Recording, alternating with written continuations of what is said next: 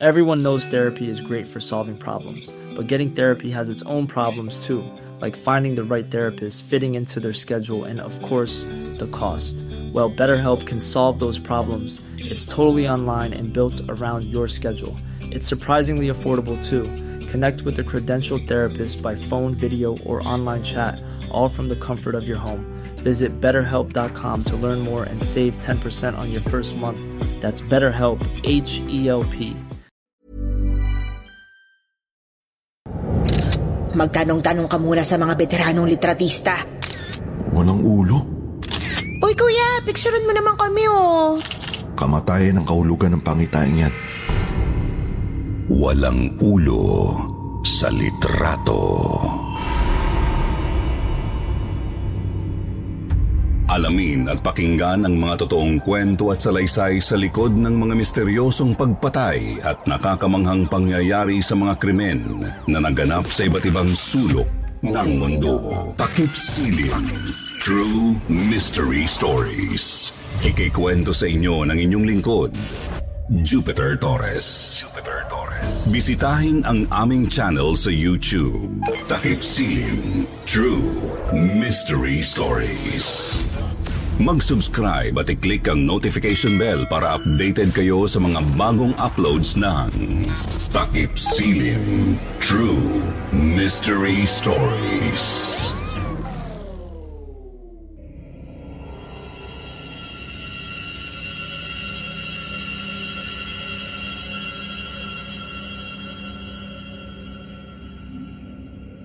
Sa mundong puspos ng kababalaghan, hindi maiwasang mag-isip ng mga katatakutan.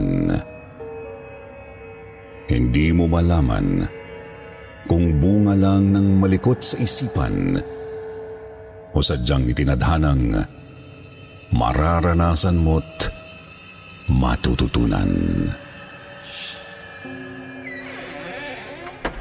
Magandang gabi sa inyong lahat.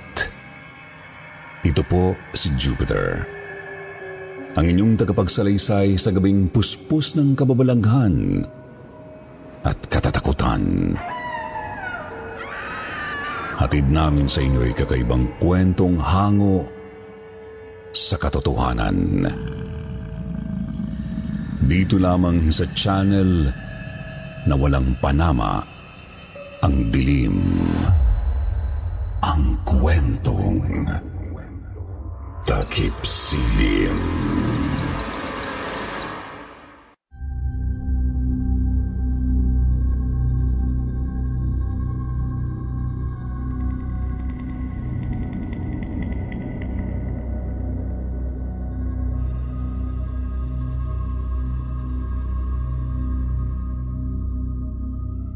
Magandang araw, Sir Jupiter.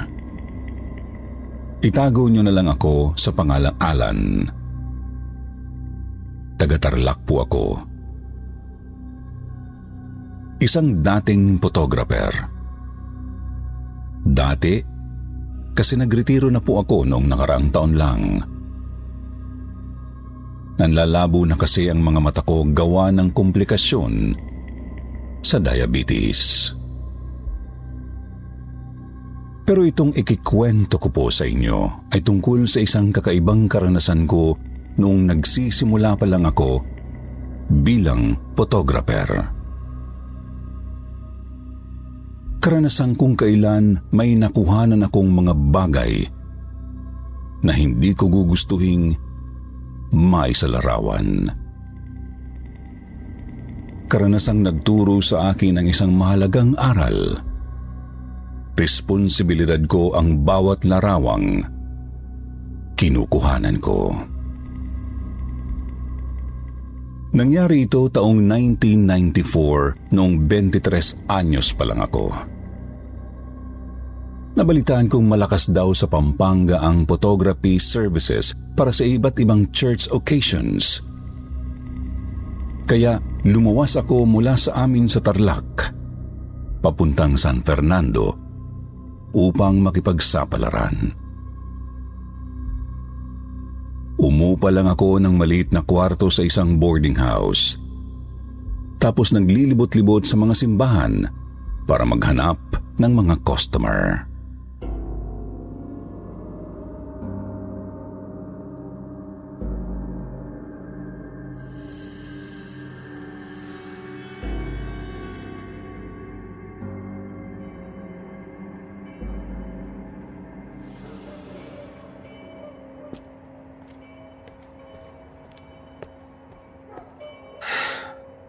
Nakakapi ko na to. Kanina pa ako naglilibot, wala naman ako mahanap na customer. Pinalayas pa ako doon sa may binyagan kanina. Nakakainis. Kakapusin na naman ng pambahay ko sa upa nito eh. Tapos ilang araw na naman ako magtsatsaga sa dilata. Ay, pero di bale. Ginusto ko to. Ginusto ko ang trabahong to. Mahal ko ang pagkuha ng mga larawan. Basta Gagawin ko lang lahat ng makakaya ko para makakuha ng magagandang larawan. Pasasaan ba't magtatagumpay rin ako? Ayun. Teka. Ate! Ate! Uh, gusto niyo po magpakuha ng litrato? Uh, 20 lang po kada isa. Gusto niyo, picturean ko kayo ng mga kasama niyo? Litrato ba ka mo? Oo, sige ba? Pero, teka, Huwag mo kaming sabay kuhanan nitong dalawang kasama ko, ha? Ha? Eh, bakit naman po? Eh, pwede ko rin naman kayong kuhanan ng paisa-isa tapos meron ding magkasama kayong tatlo. Para naman po may group picture kayo. Hindi pwede yung group picture kasi tatlo kami. Baka mamaya niyan, mamatay pa yung isa sa amin. Ma mamamatay? Ma- bakit naman pumamamatay? Eh, kukunan ko lang naman po kayo ng litrato. Hindi mo pa ba alam yung pamahiin? Bawal kuhaan ng litrato ang tatlong tao na sabay kasi mamamatay yung nasa gitna. Ay nako, pasensya na po kayo. Ah, hindi ko pa kasi naririnig yung pamahiing yan eh. Kung ako sa'yo, magtanong-tanong ka muna sa mga veteranong litratista para malaman mong mga ganyang pamahiin. Mahirap na kasi at baka may makuhanan ka pa na hindi dapat. Tapos, may mapahamak. O siya, kuhaan mo na kami isa-isa. Doon. Doon tayo pupwesto para magandang background.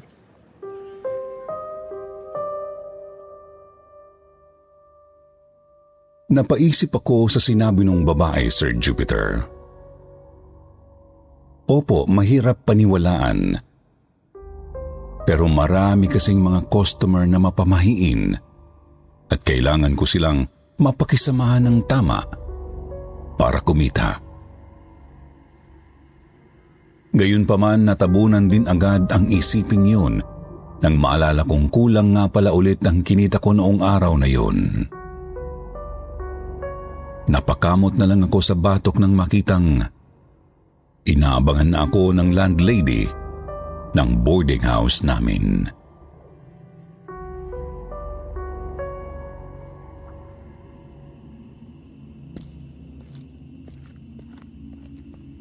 Hi po Manang Doray, magandang gabi po. Nagapunan na po ba kayo? Ako, wag mo akong pinaglololoko ha, Alan. Asa ang bayad mo sa upa? Dalawang buwan ka na atrasado ah. Ah, eh, Manang Doray, ano ho kasi? Ano na naman? Keso ganito, keso ganyan, kaya wala ka na namang kilita. Alan, kumakain ako. Kami ng pamilya ko. Hindi lang naman ikaw ang may problema sa pera eh. Kung hindi mo kayang magbayad, hala, lumayas ka na lang nang makapaghanap ako ng mga bagong border. Manang, wag naman po kayong ganyan. Hayaan niyo po ako, bukas na bukas din maghanap muna ako ng mahihiraman para meron po ako may pangbayad sa inyo. Mangutang ka man o isang lamoy ang pobreng kaluluwa mo sa demonyo, wala akong pakialam. Basta magbayad ka. Eh dahil kung hindi, palalayasin talaga kita. Huli na to, Alan, ha? Huling pagkakataon mo na to. Opo, Manang Doray. Bukas na bukas din po, magbabayad po ako.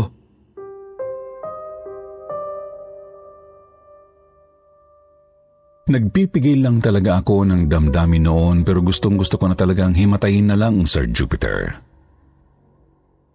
Kahit anong piga ko kasi sa isip ko, wala talaga ako mapagkukunan ng pera. Sina nanay at tatay naman sa Tarlac, naghihirap din. Mahilo-hilo akong umakyat sa medyo madilim na hagdan papunta sa kwarto ko. Nangingilid na po ang luha ko eh. Hindi po kasi talaga mawala ang matatalim na mga salita ni Manang Doray sa isip ko. Hanggang sa nakarating ako sa second floor. Nakita ko roon ang boardmate kong si Kuya Bobby. Kumakain sa may common kitchen.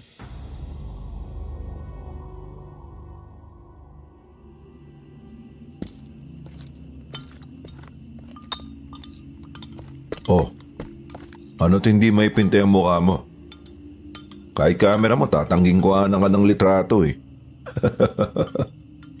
Ay, inalat na naman po kasi ako kuya eh. Halos wala na naman po akong kinita sa maghapon. Ah, hulaan ko. Niratratan ka na naman ni Manang Doray no. Bayaran ng upa ngayon eh. Opo kuya. Wala kasi talaga akong pambayad ng upa eh. Tapos, bali dalawang buwan na yung utang ko sa kanya. Eh, hindi mo rin naman kasi masisisi si Manang kung mabungangaan ka. Eh, iilan lang naman tayong borders dito kaya talagang tagilid ang kikitaan niya kapag di ka nagbayad. Yun nga po kuya eh. P- pero kuya, may alam po ba kayong pwedeng mahiraman? Nako, alanganin tayo dyan Alan. Wala akong alam na maihiraman tsaka wala rin akong pera rito. Alam mo namang hindi rin kalakihan yung sahod ko bilang waiter sa catering pero may alam akong pwede mo mapagkakitaan bukas. Po? Saan po kuya? Kahit ano po, basta ba kaya kong gawin tsaka malinis yung trabaho, papatusin ko. Huwag kang mag-alala. Gagamitin mo lang naman yung trabaho mo. Yung isang kaibigan ko kasi kakasal yung kapatid niyang babae. Kami yung magkikater sa kasal bukas. Eh baka gusto mong sumingit bilang photographer doon. Uy, ayos yan kuya. Ah, di ko na pag-iisipan yan. Saan po ba yung kasal nang mapuntahan ko bukas?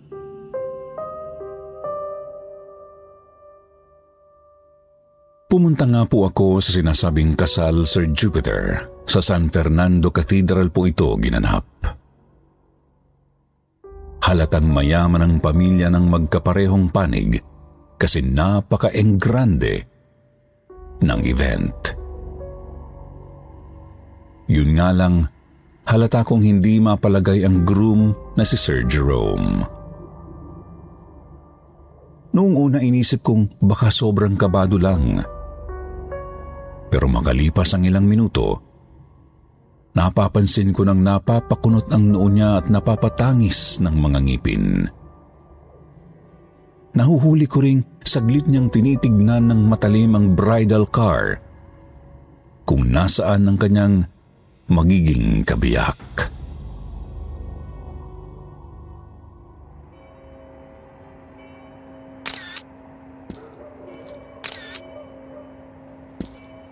Hello po Sir Jerome.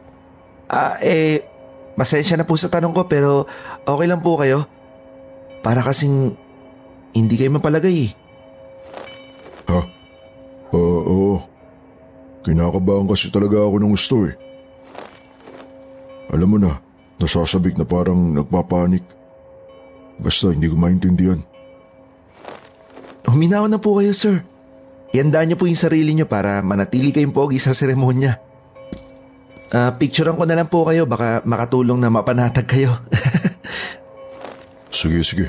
Basta ba, kailangan gwapong-gwapo ako dyan ha?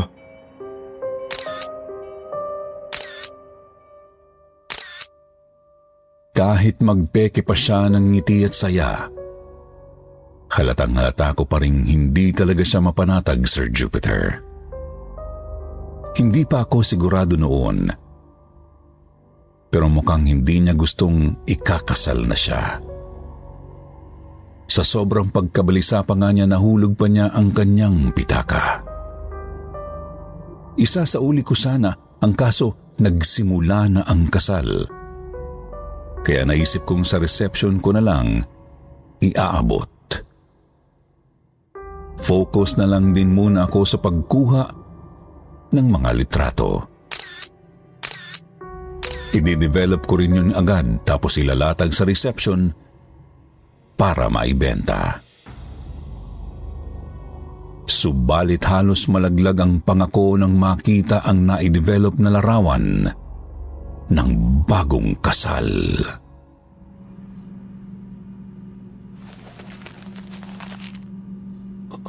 Ano to? Ba- bakit ganito? Bakit walang ulo sa sir? Sa ibang litrato naman ayos lang ah. Wala namang problema sa pagkakakuha ko. Maayos naman yung camera. Tapos maganda rin yung lightnings at yung paligid. Pero bakit ganito? Kung ako sa'yo, magtanong-tanong ka muna sa mga veteranong litratista para malaman mong mga ganyang pamahiin. Mahirap na kasi at baka may makuhanan ka pa na hindi dapat. Tapos, may mapahamak.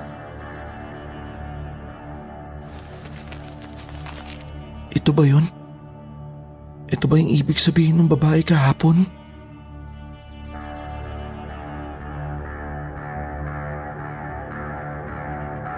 Sir Jupiter, basag na basag na ang disposisyon ko nang makarating sa reception. Nilatag ko lang ang mga larawang kuha ko sa simbahan, pero napakakonti lang ng bumili. Kamalas-malasan pa wala rin akong nakuhang bayad mula sa magkabilang partido ng bagong kasal. Sumakit na ang ulo ko kakaisip kung saan ako kukuha ng pambayad sa upa. Hanggang sa bigla kong maalala ang pitaka ni Sir Jerome. Binuksan ko ito habang naglalakad ako pauwi at nakitang may laman pala itong ilang libong piso. Sobra pa sa kailangan ko para mabayaran ang upa. Binayaran ko agad si Manang Doray nang makarating ako sa boarding house. Tapos nagpahinga muna ako. Lumipas pa ang ilang oras bago ko namalayang dumating si Kuya Bobby. Tsaka natataranta niya akong kinatok sa kwarto. Everyone knows therapy is great for solving problems, but getting therapy has its own problems too, like finding the right therapist, fitting into their schedule, and of course, the cost. Well, BetterHelp can solve those problems. It's totally online and built around your schedule. It's surprisingly affordable too. Connect with a credentialed therapist by phone, video, or online chat, all from the comfort of your home. Visit betterhelp.com to learn more and save 10% on your first month. That's BetterHelp, H E L P. Spring is my favorite time to start a new workout routine. With the weather warming up, it feels easier to get into the rhythm of things. Whether you have 20 minutes or an hour for a Pilates class or outdoor guided walk, Peloton has everything you need to help you get going. Get a head start on summer with Peloton at onepeloton.com.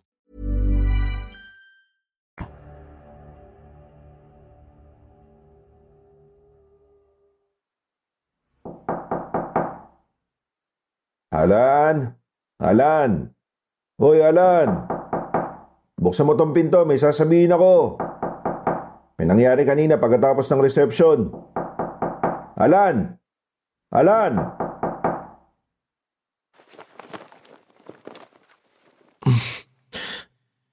Kuya? Kuya, andyan na po.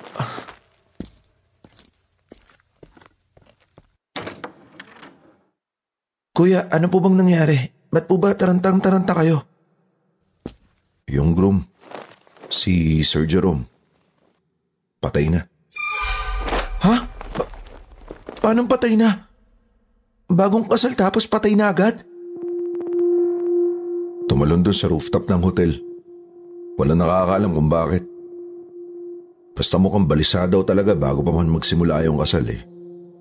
Tapos malaman lamang ko, sukob pala yung kasal na yun. Lintik na yan. Sukob? Oo. Ikinasal pala kasi yung ate ng bride ilang buwan pa lang yung nakakaraan kaya yun. Minalas agad yung mag-asawa. Mi- minalas? Ay, teka po, Kuya Bobby. May ipapakita po pala ako. Kukunin ko lang ha.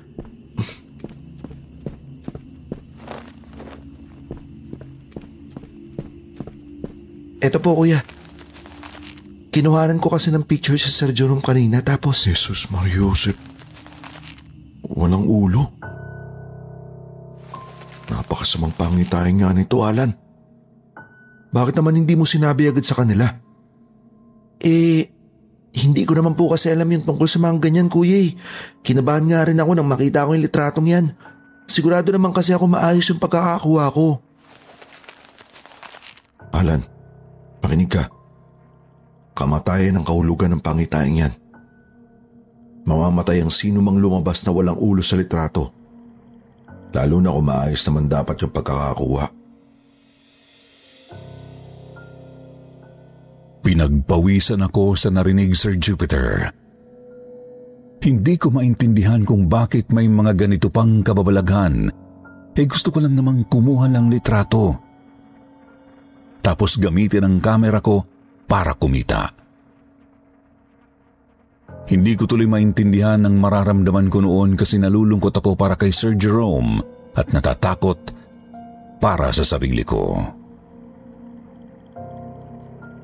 Nagdaan ng mga linggo at buwan. Naging maayos naman ang hanap buhay ko.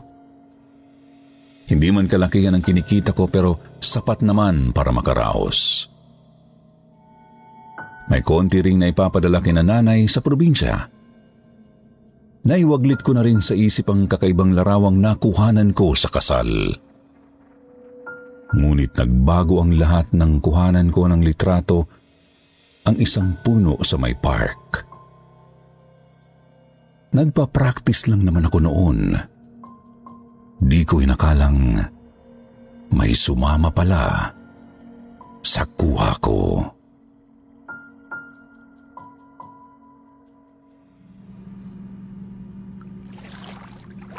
Ayos. Ayan. Matingnan nga yung kinalabasan sa style na sinubukan ko kanina. Sana sasakto lang sa lightning at angulo. A- ano to? Nakabarong na walang ulo? H- hindi. Hindi.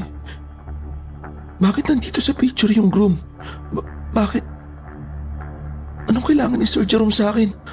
Anong...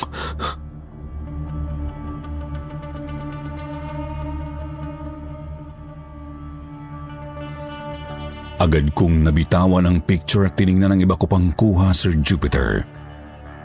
Nanindig ang mga balahibo ko nang makitang naroroon din sa ibang mga litrato ang imahe ng groom na walang ulo. Sinubukan kong kumuha ng mga bagong larawan pero ganaon din. Hindi talaga niya ako nilulubayan. Sa takot ko, niligpit ko na lang lahat ng gamit ko at saka naisipang umuwi. Alas 6 pa lang ng gabi, nakahiga na ako sa papag noon. Ang problema, hindi naman ako makatulog kasi hindi mawala sa isip ko ang imaheng walang ulo. Bandang alas 9 ng gabi nang bumangon ako para magbanyo. Hindi pa rin talaga nawawala ang kilabot na nararamdaman ko kapag naaalala ang mga kakaibang pictures. Binuksan ko ang pinto ng banyo at papasok na sana ako nang biglang may naramdaman akong dumaan sa likod ko.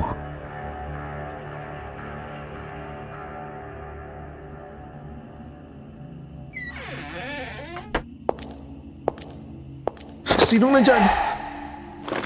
Kuya Bobby, ka- kayo po ba yan? Akala ko po ba bukas pa po yung balik nyo galing Bulacan?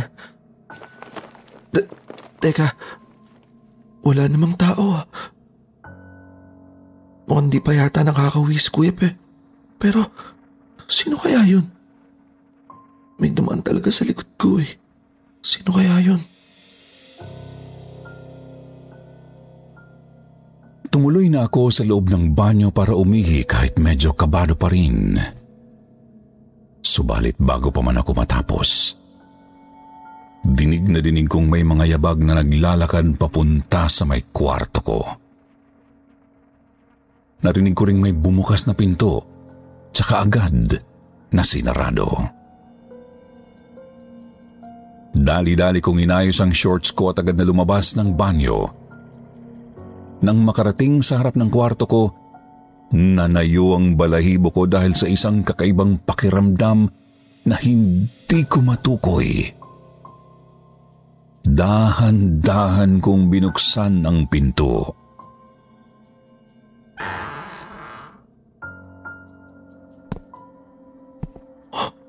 Ba't patay ang ilaw? Ko naman pa pinatay bago lumabas ah. Nandito na ba yung bumbilya? Anong ginagawa mo rito sa kwarto ko? Anak ka ng toko, bakit mo ako sinusundan? Kuya Bobby! Manang Doray! Tulong! Saklolo!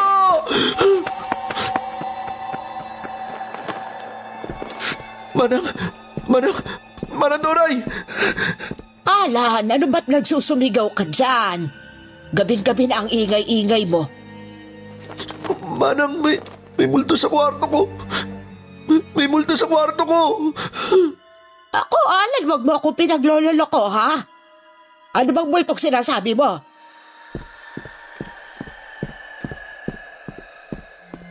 Agad kong niyaya si Manang Doray na puntahan ang kwarto ko nang makita niya ang multo. Pero, napahiya lang ako kasi wala namang multo roon.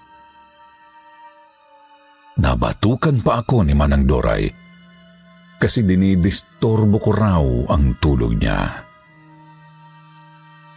Kaya naman napilitan akong lumabas na muna ng boarding house. Naglakad-lakad hanggang makatsyempo ng saradong tindahang may mga upuang pahaba sa harap. Doon muna ako ng palipas ng gabi at umuwi lang nang sumikat na ang araw. Pagbalik ko sa boarding house, naroroon na si Kuya Bobby. Naghihintay sa akin.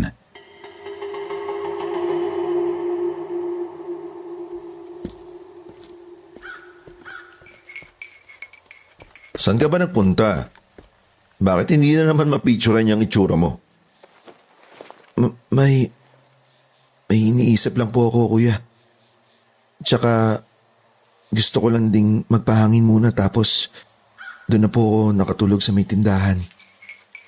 T- Teka, kararating niyo lang po? Oo, kani-kanina lang.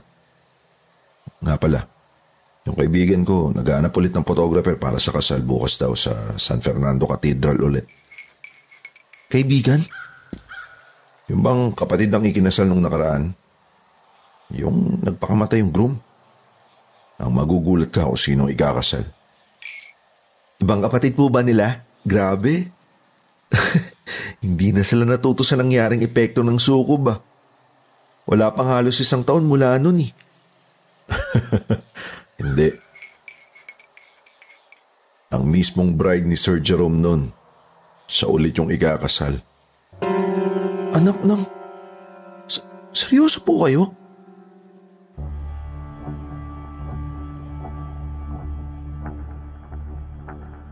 Sir Jupiter, hindi ko alam ang mararamdaman ko. Masaya kasi isa ako sa ililistang official photographers. Ibig sabihin, garantisadong kikita ako. Pero medyo hindi rin ako komportable kasi parang hindi naman tama na ikakasal ulit ang nasabing babae kasi di ba Ikinasal siya noong wala pa halos isang taon ang nakararaan. Tapos nagpakamatay ang napangasawa niya. Ngayon, ikakasal siya ulit. Gayon pa man pumunta pa rin ako sa simbahan kinabukasan. Iniisip ko na lang din na isauli ang pitaka ni Sir Jerome sa babae. Tapos ibigay sa kanya ang litratong may nawawalang ulo. Nasa isip ko kasi baka yun ang dahilan kung bakit nagpaparamdam sa akin ang multong walang ulo.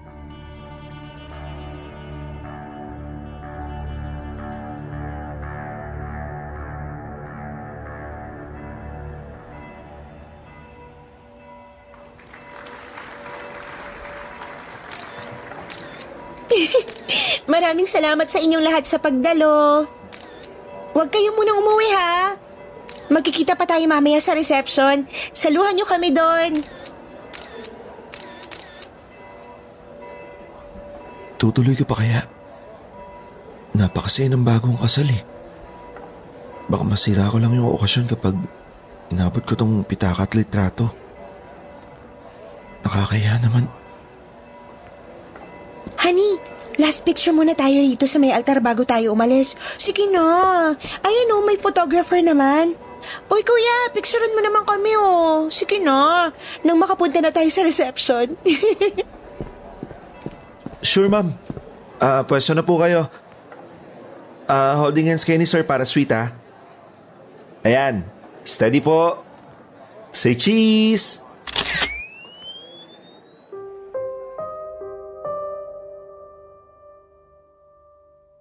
Sir Jupiter, inasikaso ko ang mga pictures na nakuhanan sa simbahan habang nagpapatuloy ang reception.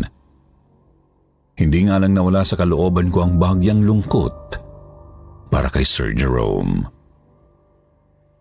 Subalit agad na palitan ng hilakbot ang lungkot ko nang makita ang litrato ng bagong kasal na ako mismo ang kumuha.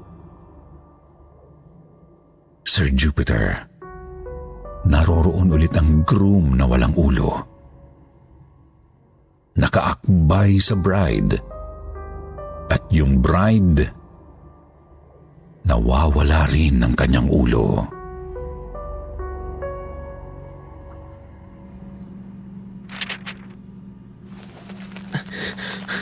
Hindi. Hindi.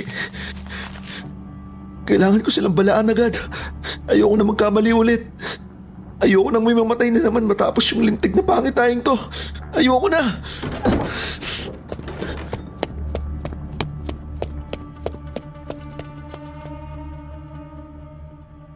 Hindi pa ako nakakarating sa floor kung saan ang reception. Kita ko nang nagkakagulo ang mga tao. Hinanap ko ang groom at bride pero hindi ko sila makita. Sa halip nakita ko si Kuya Bobby na nakatayo sa gilid ng mesa ng wedding cake. Kuya! Kuya! Ano nangyayari? Yung bride, Natagpo ang patay sa kwarto nila. Ano ka mo? Paanong? Hindi ko alam kung paanong namatay yun eh. Masaya-saya naman nung kanini. Diyos ko po. Ito na naman. Nangyari na naman nakakainis.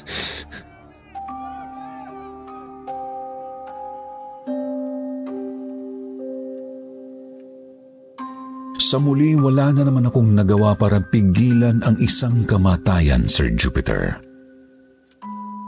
Dinamdam ko yon ng ilang buwan. Kasi inisip kong walang kwenta ang kakayahan kong makakita ng mga pangitain sa litrato. Wala kasi akong nagagawa para ilayo sa kapahamakan ng mga nakukuhanan ko ng larawan. Mabuti na lang talaga at natauhan din ako sa paglipas ng panahon. Tinanggap kong siguro si Sir Jerome na rin mismo ang pumatay doon sa bride dahil sa sama ng loob. Ako naman naisip kong isa lang akong simpleng litratista. Wala akong magagawa para baguhin ang kapalaran ng mga tao. Sa pagdaan ng mga taon, naging matagumpay naman ako sa larangang minahal ko, Sir Jupiter. Hanggang sa nagretiro na nga noong nagdaang taon. At sa bawat litratong kinukuhanan ko, palagi kong inaalala ang karanasang iyon. Palagi kong inaalalang responsibilidad ko ang bawat larawang nakukuha ko. Hanggang dito na lang po at maraming salamat sa pagbabasa ng aking kwento.